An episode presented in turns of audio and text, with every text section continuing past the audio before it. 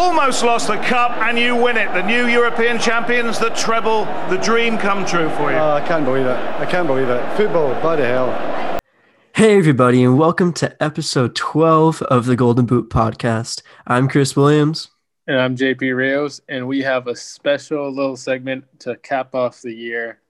Let's just go quickly over what has happened this week and what has been going on.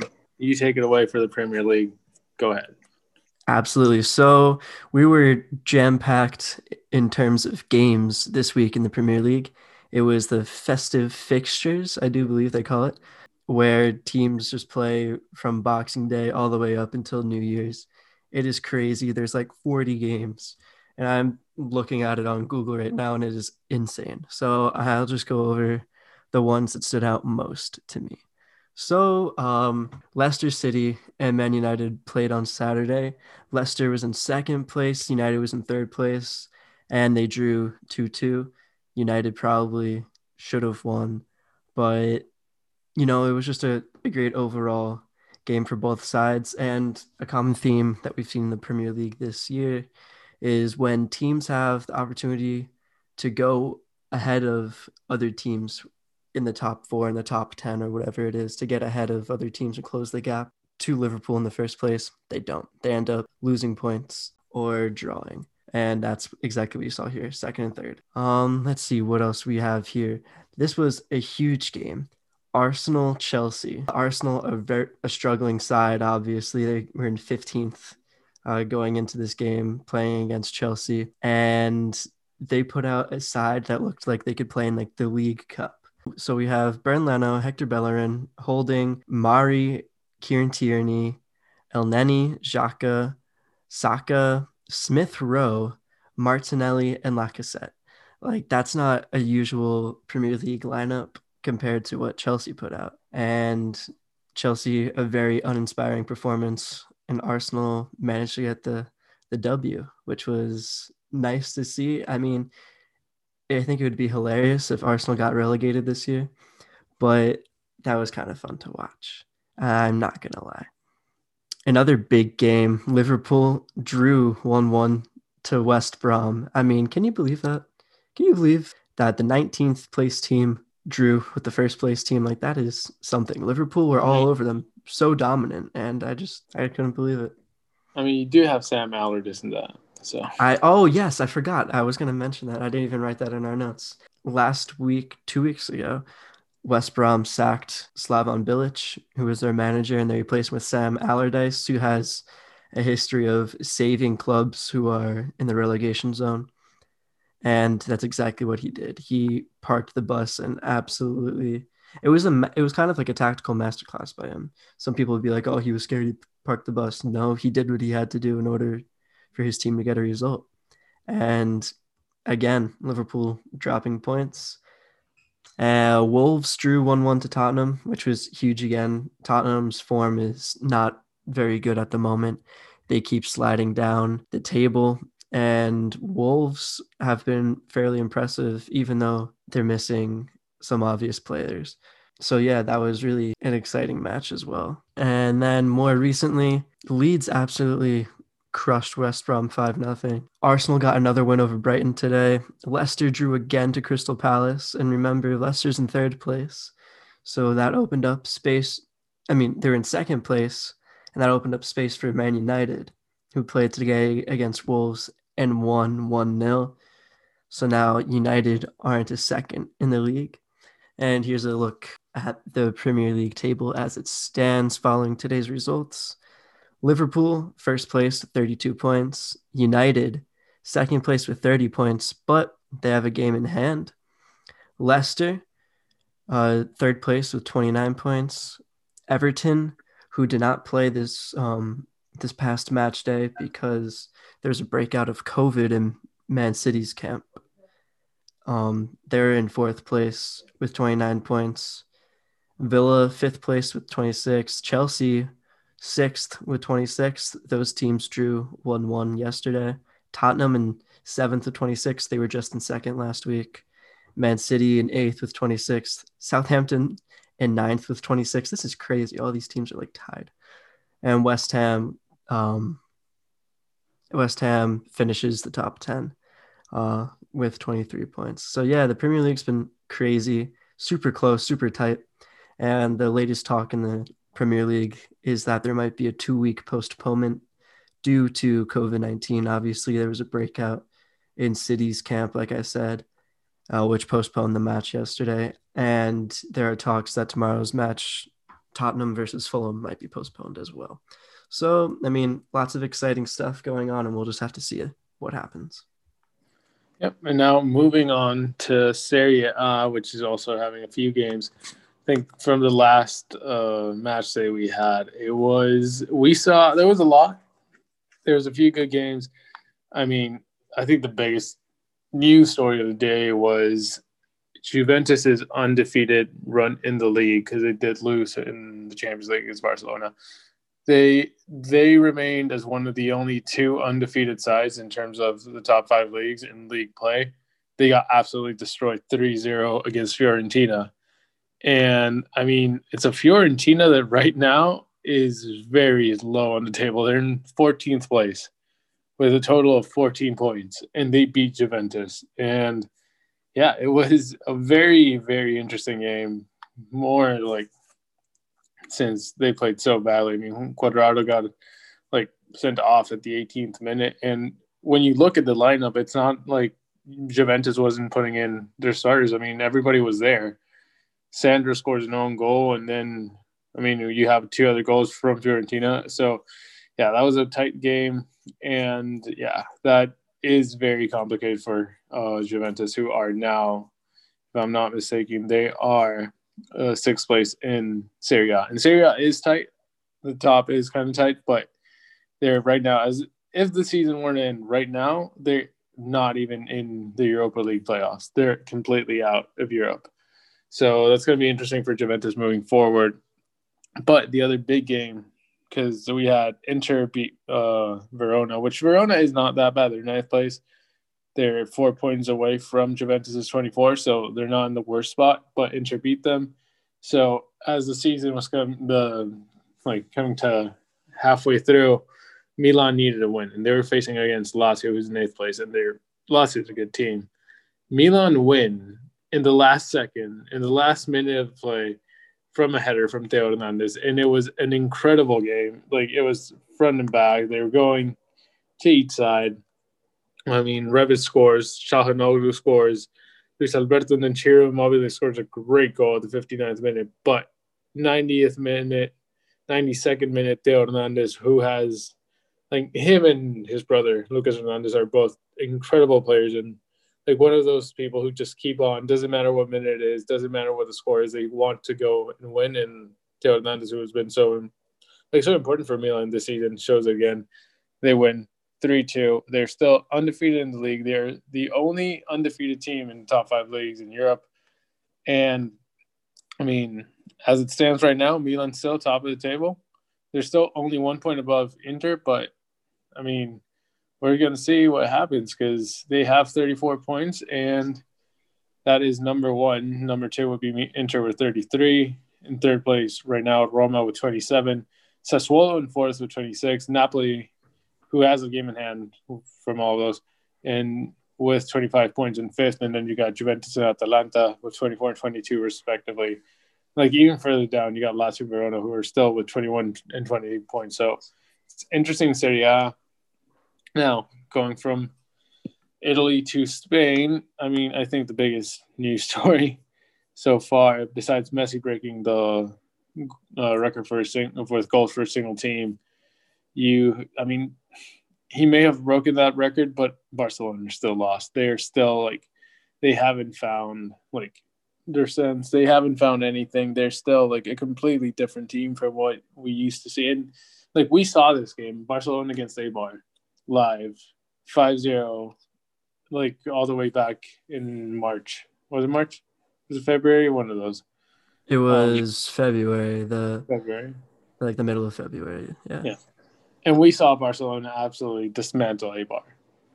Today they couldn't beat them. They tied 1-1 and it was a bit like it was a big mistake by Araujo which leads to the like to the goal, but it was the opener and Dembele scores like 10 minutes after, but still, if you're Barcelona playing against Eibar, as I've said, like everybody, like this is not a game that is played on paper. You go on the field and the smallest team can beat the biggest team, whatever. But if you're Barcelona, you can't be tying against Eibar. And yeah, that's I don't think Barcelona knows what they're doing on the field so far. So as it stands right now, Atletico Madrid, it is true. They still haven't figured it out. I mean, they still haven't figured out what's going to happen, who the president's going to be. They still haven't figured out what they're doing on the field. They're lost.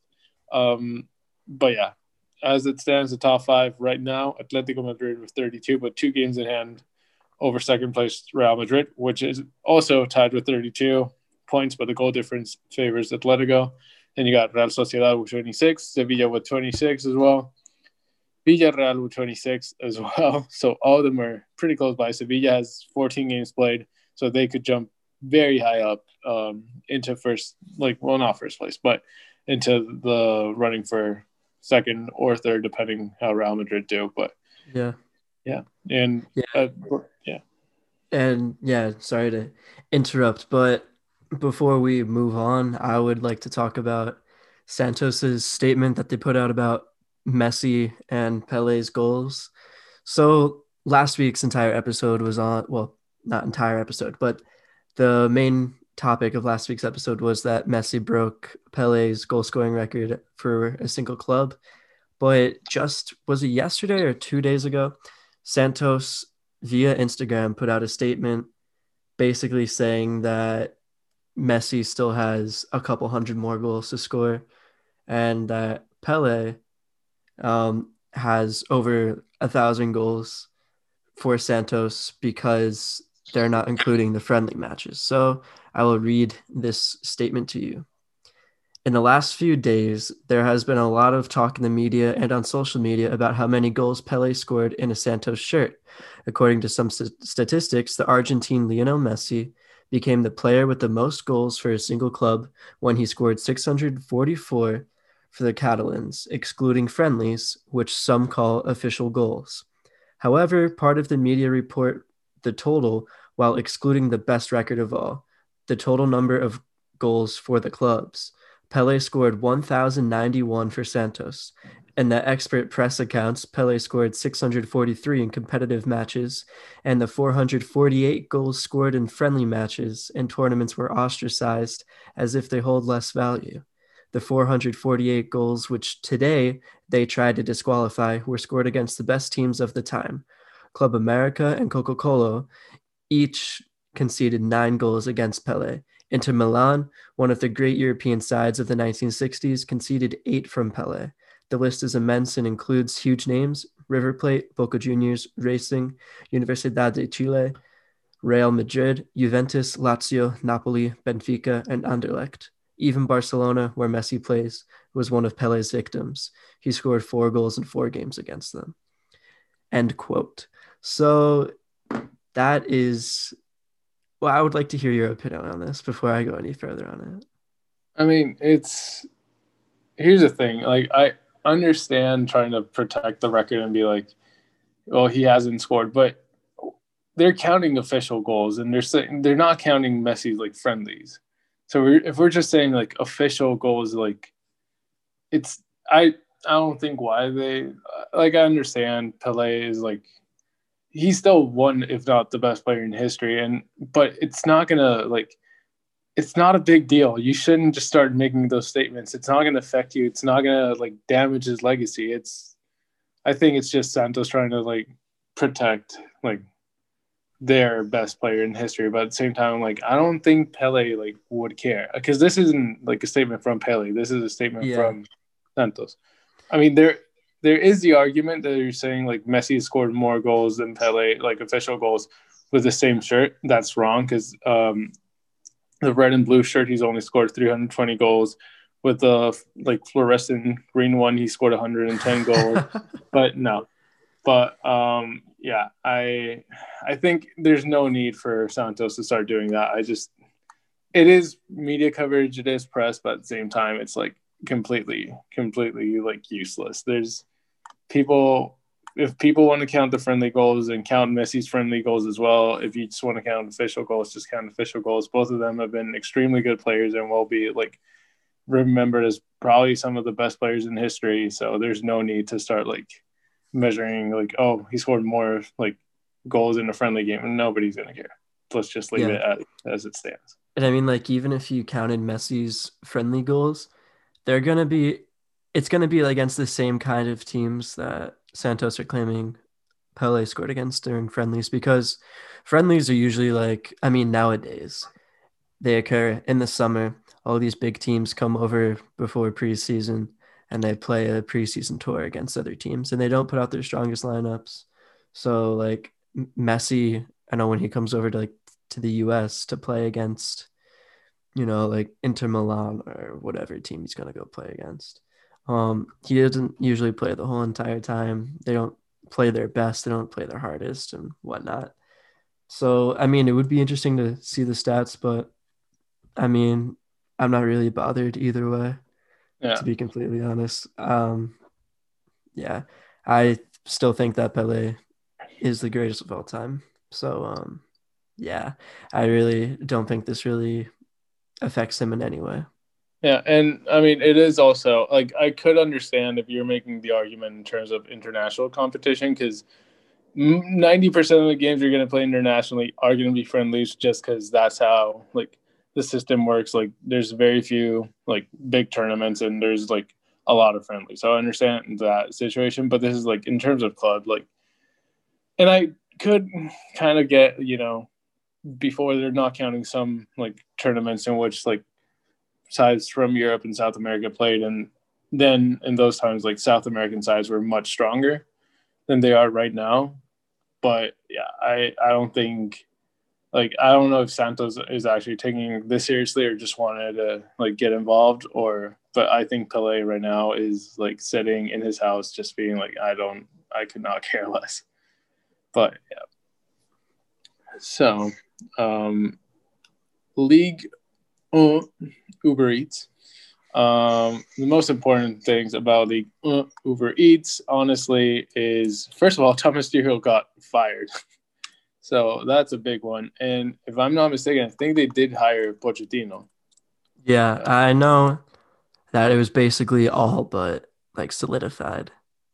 Yeah, and yeah, I mean Pochettino used to play for PSG, so there's that side, but it's very likely that it's going to be him.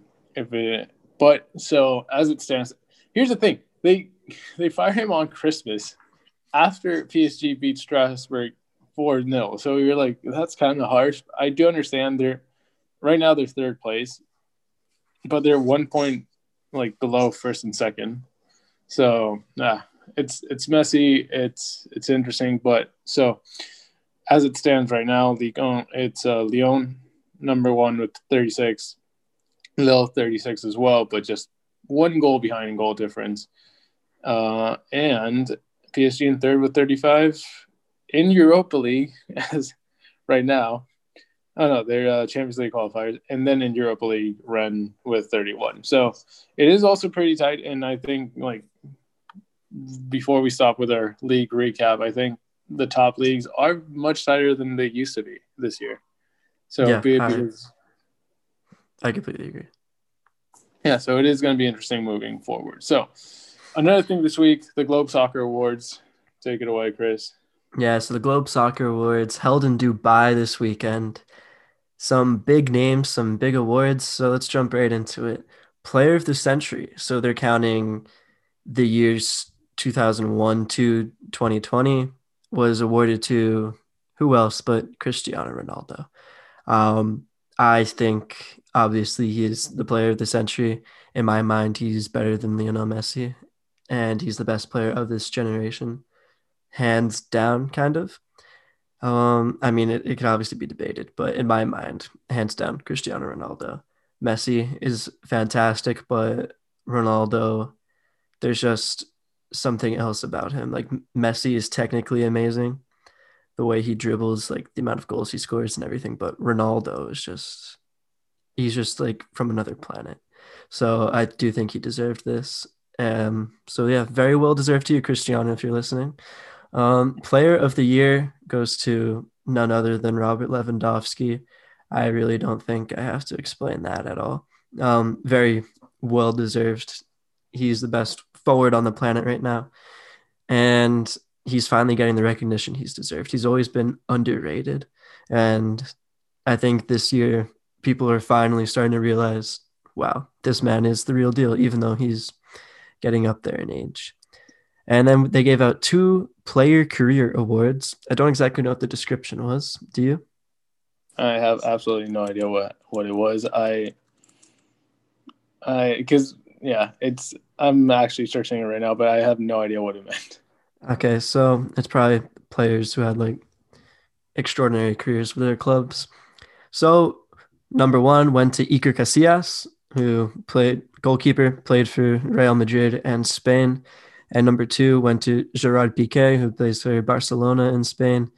Well deserved to both of them too. I know growing up, Casillas was the best keeper in the world. Very well renowned. Him and Buffon were like the two keepers at the time. So very well deserved to them.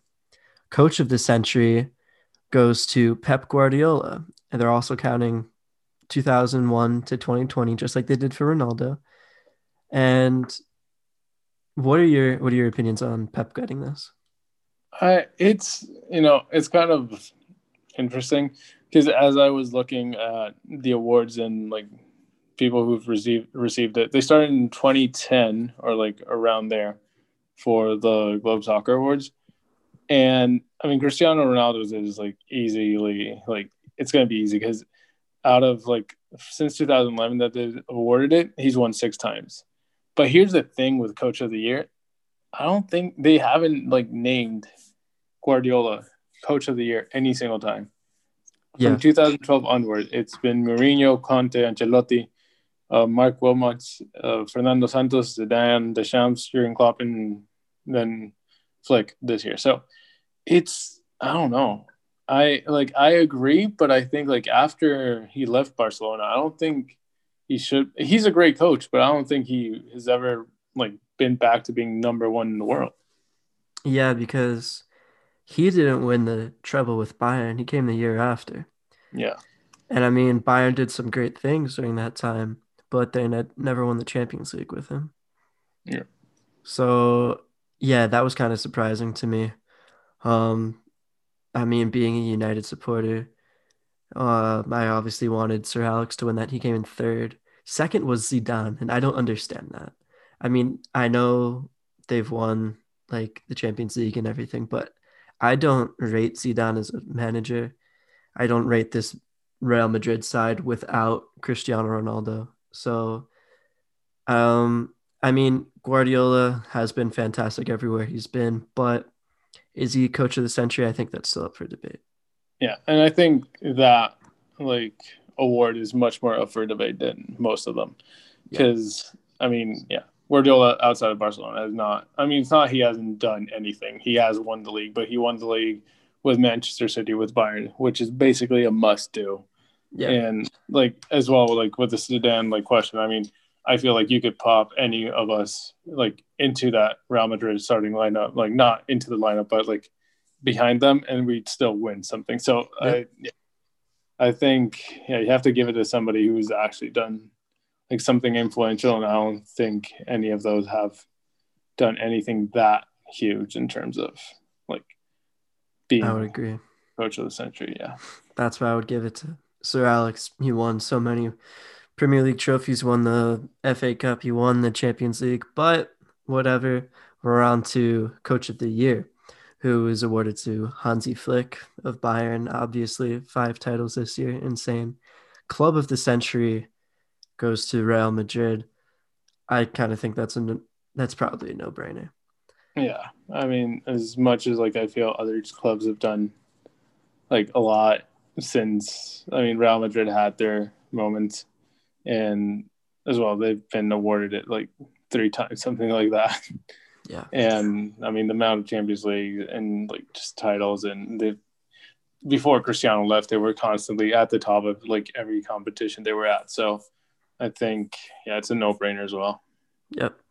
And then club of the year goes to bayern. Obviously we've been over that so many times. And agent of the century goes to jorge mendes who's ronaldo's agent. I'm pretty sure he also represents a couple other players. So yeah, Um, I wasn't too troubled by any of these results besides coach of the century. Yeah, yeah. I agree. I, I just want to point out for the agent of the century and agent of the year, since 2010, Mendes has won it like basically every single year, except in 2016 with when Raiola won it. So I think that was also like the biggest no brainer for them. Like he's I'm surprised that Jonathan Bennett or Barnett, what's his name? Jonathan Barnett. I think it's Barnett. I should know this. I took a sports man, not management, a sports agent in class. Um, he is Gareth Bale's agent. I'm surprised he didn't win it that year that Gareth Bale moved from Tottenham to Real Madrid. But anywho, it's just manager of the century. It's really not that big of a deal for football fans. Yeah, I mean, if you're you're an agent, uh, that's a huge. Oh yeah, yeah, obviously. But anyway, on to our special segment.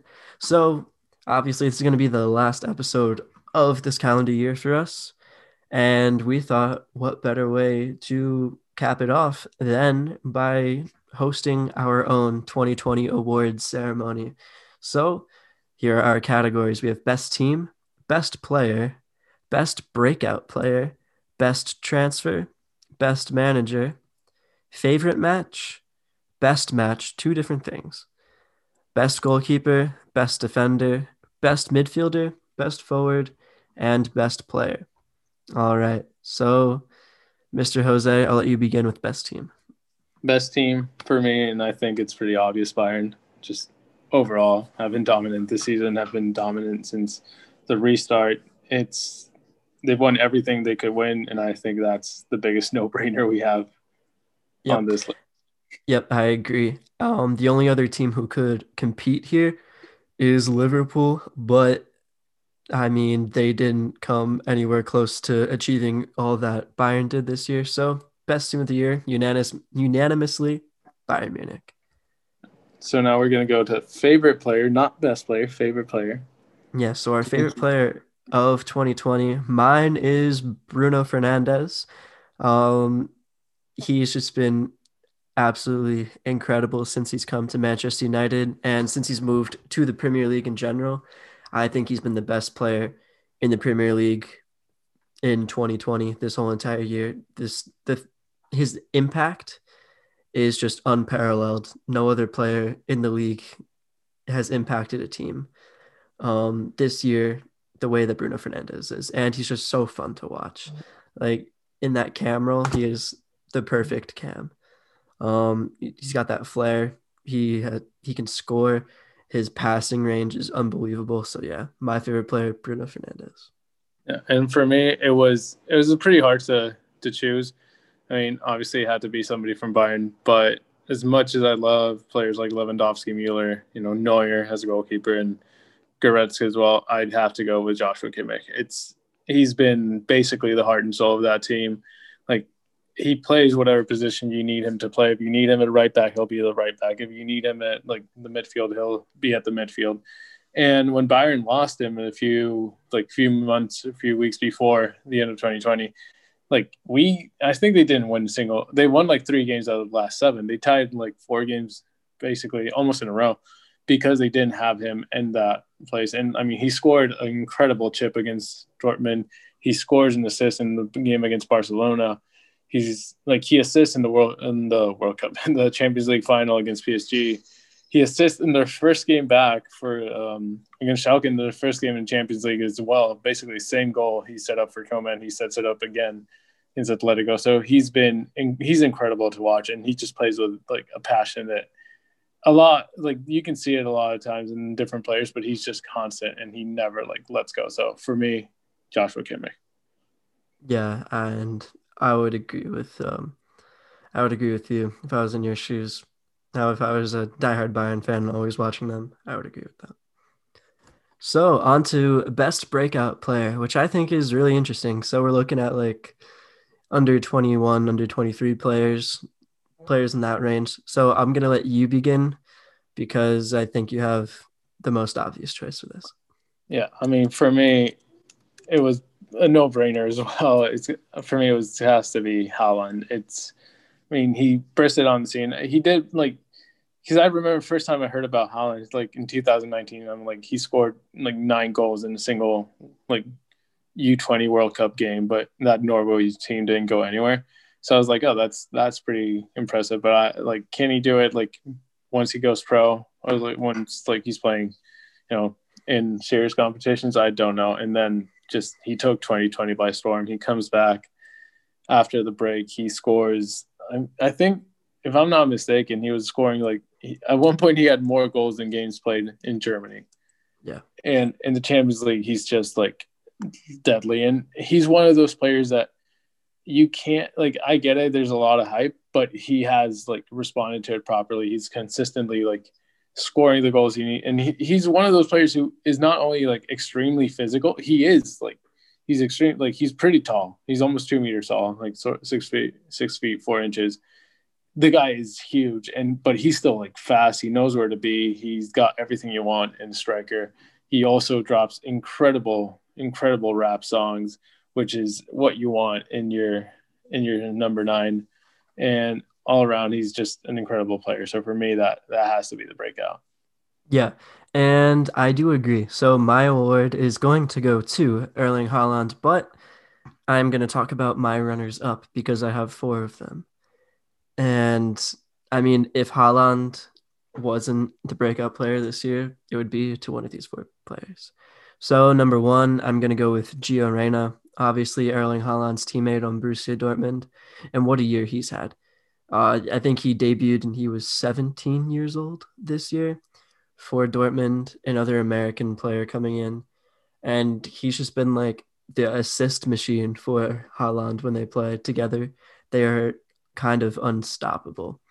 And he's just a huge, huge phenomenon here in the States. Everyone is in love with him, the future of US soccer, if he chooses to play for us instead of England and or in those other countries that he's available to play for. So Gio Reyna, just because um, you know, he's been the player setting up Haaland and because of his age and the excitement around him.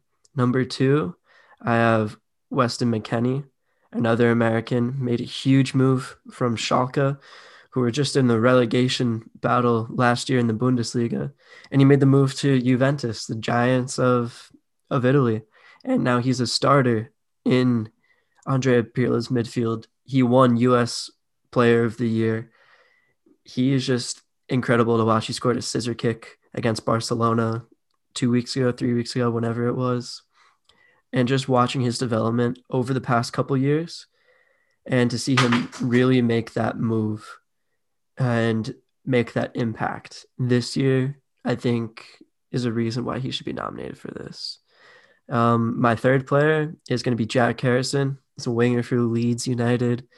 Um, he won promotion with leeds. He's a huge reason why leeds made it into the premier league this year. And he's a huge reason why Leeds are having the season that they're having this year. He is an incredibly talented winger. He's from England, went through the United youth system, came over to America, played in college here, played for NYCFC, and then he got signed by Man City and then went on loan to Leeds. And like his story is just it's very inspiring to see him make all those moves and to finally become the Premier League star that he's being now. So I think he deserves a shout here. And then lastly, I have Alphonso Davies. I think this year he really became a starter in that Bayern defensive four. And if I'm not mistaken, I think the game where he really came on everyone's radar was that game against Barcelona, where he ran down the wing and absolutely obliterated the whole entire defense and then laid it off to Kimmich in the middle, who scored. Yeah. So those would be my four. Yeah, I mean, I agree also with a lot of that, but Alphonso Davies would be my second place. And I like here's the thing, Alphonso Davies, like even before that game, as a Bayern fan, I'd seen him and he he was just like impressive because what he does is just like I get it. There's a lot of players that are good in that position, but he's just like incredible going forward, going back. He still needs to learn how to defend properly, but he's still like consistently one of the best players. And he had a great support system with David Alaba who can just like recover for him because he knows that left winger, like left back position better than anybody. But I was going to point out just quickly about Haaland Uh, when I was trying to figure out how many goals in games. He has exactly 23 appearances and 23 goals since signing for Dortmund. It's which, insane. yeah, if I mean, if you're playing your career on FIFA, maybe that's normal, but in the real life, it's it's insane. And imagine Well- if he was healthy to finish out the rest of the year. Yeah, that when, when I heard he wasn't, I was like relieved because like that just puts Dortmund a little bit further back. But yeah, so we're gonna go to the next category, best transfer. Um, you go with yours. Okay, so mine, obvious choice, Bruno Fernandes in the January transfer window from Sporting Lisbon to Manchester United. I've already talked about his impact. He has been involved in 32 goals in 61 matches since he's come to the club. It's absolutely unreal how impactful he's been. And to get a player like him in January, um, I mean, he he was no, like well known, but I wouldn't say that he was someone on the top of everyone's radars. Like usually those players come in the summer, and to get this player in January and have him make the impact he's made this whole entire year has been incredible. So for me, best transfer Bruno to United. Yeah, and for me, I have two different ones, which both could be, but I have James to Everton or Angelino to uh, RB Leipzig.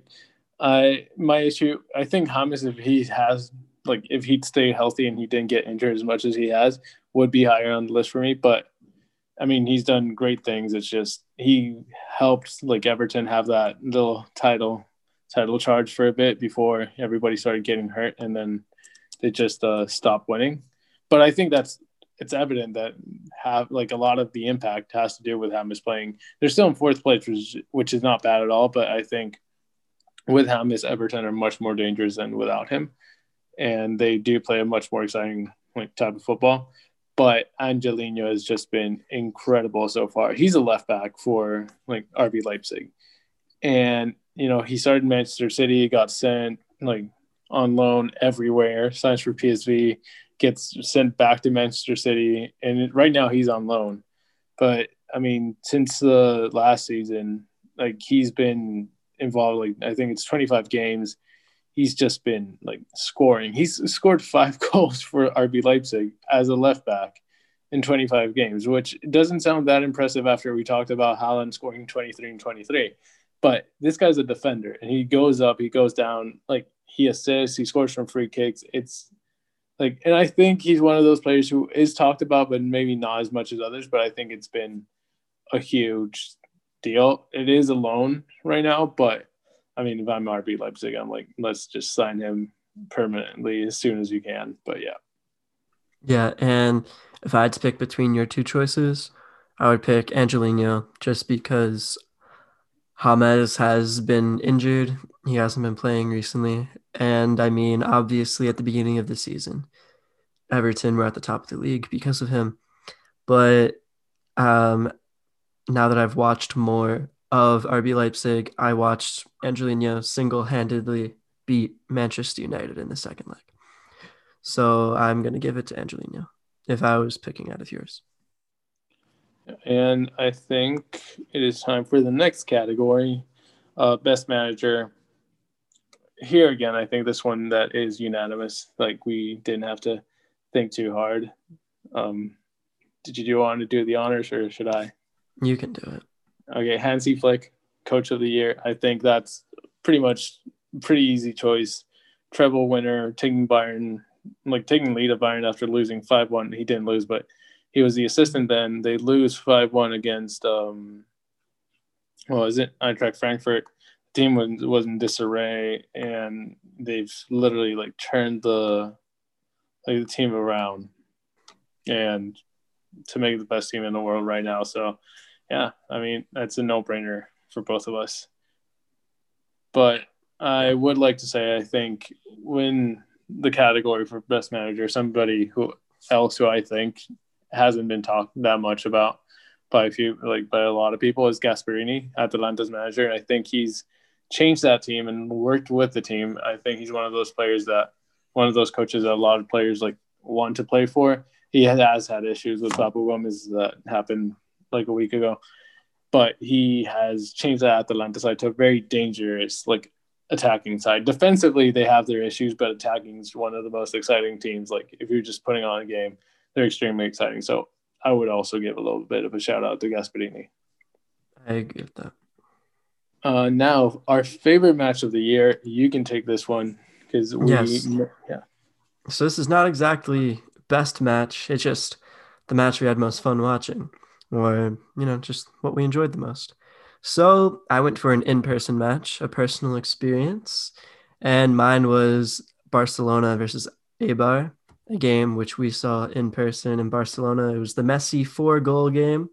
I believe it ended 5-0 or 5-1 if Five I'm. Five 0 There we go. Giving Eibar too much credit. Um, yeah. So I got to see, you know, Messi, one of the best players of all time, score four goals in front of my eyes. So obviously, that's going to be my favorite match of the year. yeah, and I think you're forgetting the fact that it was uh, Braithwaite's debut. Oh, I can't forget about Braithwaite. Uh, yeah, so everything about that experience, if you want to hear more about it, you can look at our Soccer Stories podcast. We have two episodes of those where we talk about all the all the matches we attended while we were studying abroad in Europe, which was so many.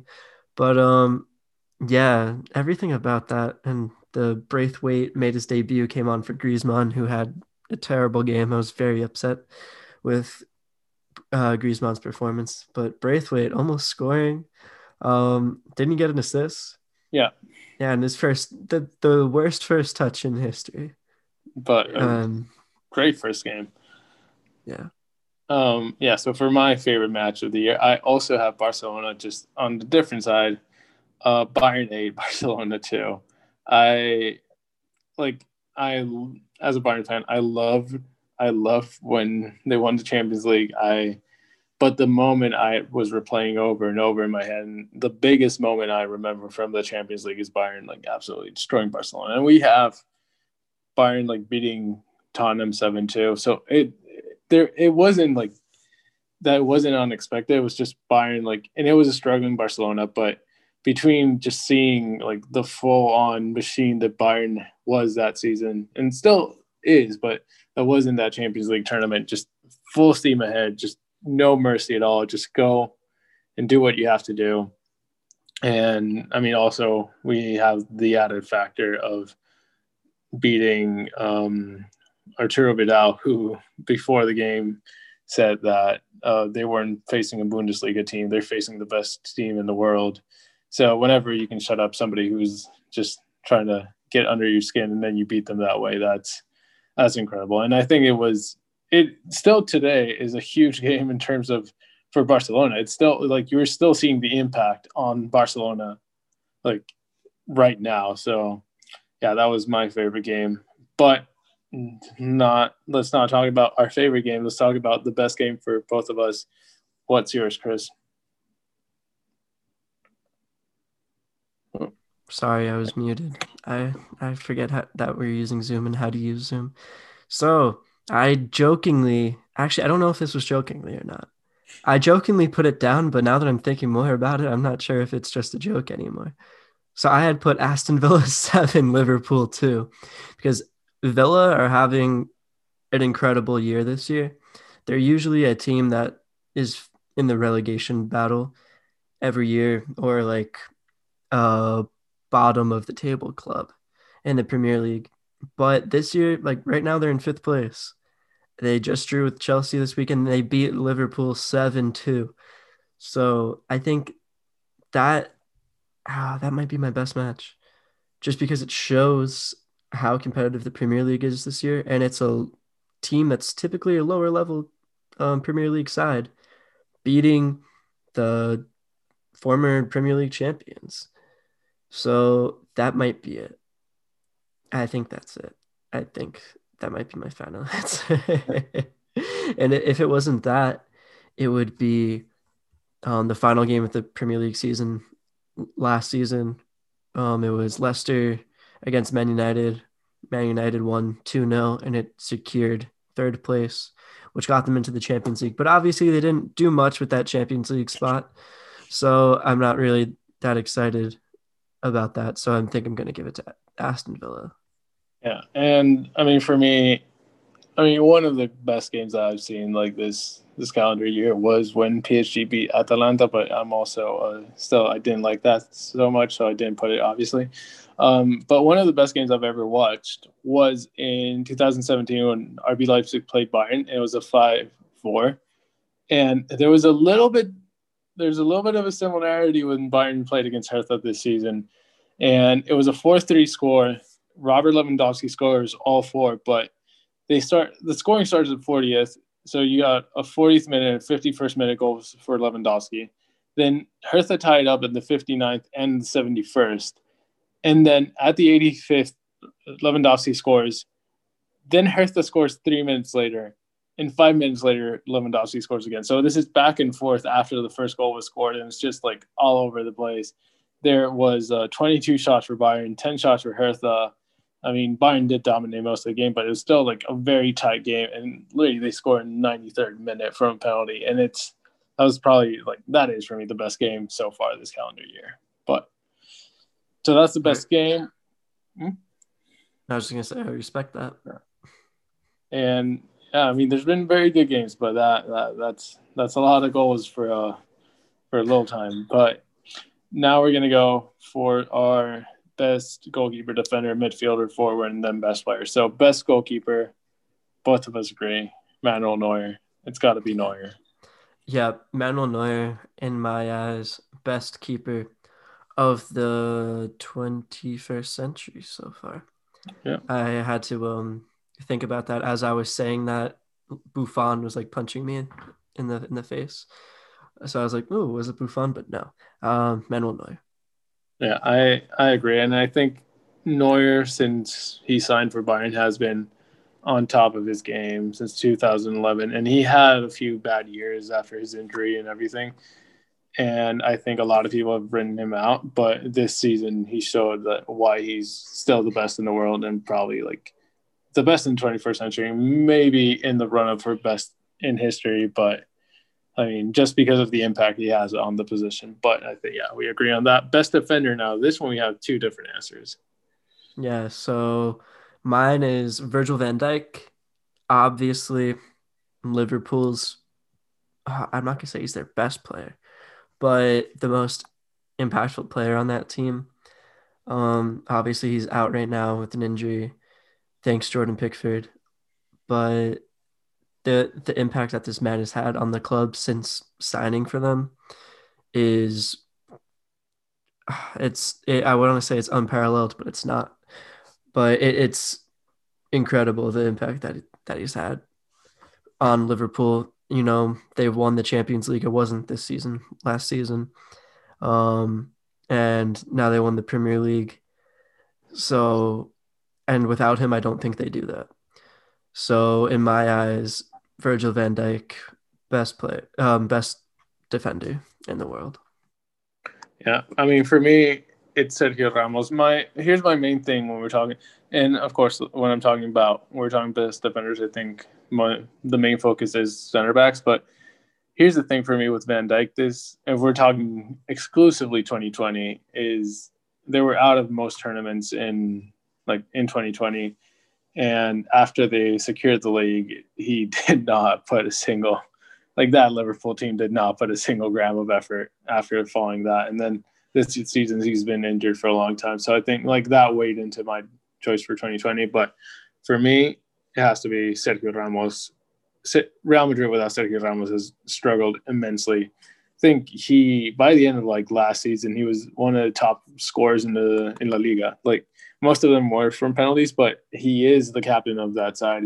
Like right now, like if you're thinking Real Madrid, you usually you tended to think Cristiano Ronaldo, but after he left, I mean, if there's one like player that you look at and you think of when you think Real Madrid, it has to be Sergio Ramos, and he's carried that team like a long way. And yeah, I mean, throughout his career, he like we talked about the career awards that uh Piqué got. I think if you're talking um, who could also have won it right now. It, Sergio Ramos, World Cup winner, Champions League winner. Like if there's something you could win, Sergio Ramos has won it. So I think for me in 2020 has been like he's been the rock of that defense, which, and let's admit it, Real Madrid has not always been on the best side uh, this season, but I think he has in this calendar year. But I think if there's one player that stands out, it's Sergio Ramos. Yeah, I agree. So moving on to our next category, best midfielder.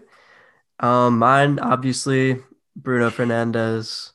Um, what is this? His third award that I'm giving him. This man is gonna have he has his own trophy cabinet just because of me. But yeah, he's in my opinion Premier League Player of the Year. Um, he's he made like the UEFA Team of the Year, the FIFA Team of the Year. He's just been incredible. So in my eyes, are there better midfielders than him technically? Yeah, sure. Um, are there midfielders like on Bayern who have won more than him this calendar year who you would give this award to? Yes.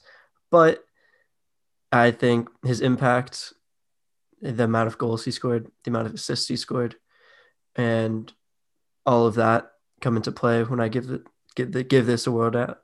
And me being a midfielder myself, he has all the qualities I look for in a midfielder. So I give this to Bruno Fernandes. And for me, it was tough. I I was thinking between Thiago and Joshua Kimmich, and as much as I want to give it to Kimmich, I think the fact that he can also like he's played a lot of 2020 as a right back weighed into this. But for me, it's got to be Thiago. I mean, he's incredible. He's one of the best players, I think. Robert Lewandowski voted for him as the best player of the year. But I think he's just he's technical. He sees things that other people might miss. And he just has to be like for me, if I'm choosing one midfielder, I'd have to put Thiago in, even though he left for Liverpool, which is still heartbreaking. But I mean, it is what it is. But yeah, for me, best midfielder has to be Thiago. Now, best forward, we agreed on this. I don't think there's a person in the world who would disagree on this, except if they don't watch the sport or they're very deluded and live in a different year or different century. But best forward has to be Robert Lewandowski. I mean, sorry, Robert Lewandowski, but it's just the impact he has on Bayern, not only on the field, just out of the outside of the field as well. It's it's otherworldly. I mean, we're talking about how Haaland scores like for fun Lewandowski as well. And he's one of those players who doesn't really care how good his goals are. Like he's not going to score you like an incredible goal that like will leave you shocked for ages, like Messi or Cristiano. But he's going to score like in the time they score one of those, he's going to score four, and then he just takes away. So yeah, I think it's pretty easy that he is our number one forward. And number one player, do you want to do you want to take it away? So I left this blank. I was taking this whole entire time to really think about it. Um, there's so many different players I want to put in here for different reasons. But if you want to put the obvious player of the year and the person who deserves it the most, it is Robert Lewandowski for all the reasons you just said. So I think this is going to be unanimous. Yeah, I think like most people in the world would agree, Robert Lewandowski right now, not just the best forward, but the best player in the world. I mean, so far this year, he has 20 goals in the 2021 season. And last season, he also scored like, what was it? It was 55 goals last season. So it's just, it's amazing. He, like, you show him the, like, just the goal and he finds a way to score it. You can put like five people in in the way, and he's like, "Oh, this is going in some way or another." But yeah, I mean, I think that's been a very good recap of what the year has been. So just a little bit moving forward, what we're going to look forward to this following year in 2021. What are your top things that you want to see or you're looking forward to in 2021? So number one, my number one thing is the second half of the Premier League season. As I've said episode after episode, this is the most extraordinary Premier League season of all time. The title race is so close right now, and it's going to be interesting to see what happens in the second half um, due to like the January transfer window and the the new players that these teams brought, bring in, such as United and Liverpool, or like Everton and Leicester, to really you know push for that number one spot or the top four spots to get into the Champions League. Um, speaking of the Champions League, another thing I'm really looking forward to some extraordinary teams in there, obviously. And I'm also looking forward to the Europa League. Um, usually that would be a joke, but this year it's not a joke because, you know, there are some really quality teams in there. AC Milan, one of probably the best teams in the world right now, are in it. Real Sociedad, one of the best teams in Spain, are in it right now. United's in it. Ajax is in it. Um, so just a bunch of teams um, that are going to be really exciting to watch. So I'm really looking forward to that. And of course, I'm looking forward to the Euros. It's going to be great to see some international football. I was really looking forward to it this summer, and then, you know, COVID happened and all of that, so canceled for good reasons. But I'm really excited for this. I think personally, England has a very good chance in this. And I'm excited to see what Portugal does because right now, Portugal is my favorite to win the World Cup next year. So those are my things to look forward to. And for me, the if we're talking about top, we're talking about uh, the most exciting things to look forward next year. I mean, you also have the Club World Cup, which is not usually the biggest thing, but you know, it's there. It's exciting. Usually we'd have it already if we done and dusted, but it's going to be it's going to be interesting. But as well, we're talking about international football. We got 2021 Copa America, which is which is going to be interesting. It was also scheduled to be a little bit like closer, but I think it's been postponed. But we have a few good teams. You got Brazil, you got Argentina. It's going to be interesting. Let's see what happens. But I think also World Cup qualifiers. I mean, it's coming. It's coming fast. It's two years. Of, well, yeah, around two years or one year, uh, however you want to see it. Once you you get to 2021, but World Cup qualifiers usually get interesting, no matter where you are. So that's going to be like extremely exciting. And you talked about the Premier League, but I think every top five league right now is on that point in which a lot of exciting things are happening. So it's going to be extremely exciting to see. And just mentioning this, the Libertadores, uh, we can see another Boca River final. So that is also very exciting. But we still have to see what happens. The next few games, like in the next few weeks, we're gonna figure out who's in the final. But I think that's been pretty much all we have for this this episode. Yeah. So if you want to see us uh, cover all that stuff, make sure you keep tuning in for the next couple weeks, couple months, hopefully the whole entire next year. Um, we have some really exciting stuff planned, um, some exciting projects that we're both working on. Um, both with this podcast, we have a very special, exciting announcement that we're working on that we're not ready to release yet. But yeah, we both have some exciting individual stuff coming up that um we will announce soon. But as always, thank you guys once again for tuning in. As always, I'm Chris Williams. And I'm JP Rios. Thanks for tuning in, guys. Take care, be safe, and we'll see you next time.